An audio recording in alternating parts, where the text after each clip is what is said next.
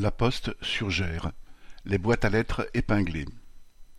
À Surgères, en Charente-Maritime, dans les petits villages rattachés à la ville et dans d'autres communes alentour, plusieurs boîtes aux lettres destinées au dépôt du courrier à expédier ont été ou vont être retirées car « non productives » selon La Poste. Dans la commune même de Surgères, par exemple, 9 de ces boîtes vont être supprimées. Que feront les usagers ayant du courrier à expédier ? Ils devront aller là où il reste des boîtes ou même dans un bureau de poste. En revanche, dans les petits villages, ils devront déposer ce courrier à expédier dans leur propre boîte aux lettres et indiquer au facteur qu'il doit y aller voir en apposant une épingle à linge, rouge de préférence, sur le rabat de cette boîte. À quelle fréquence se fera cette relève ? Tous les jours, les 2 jours ou moins encore, on ne sait pas.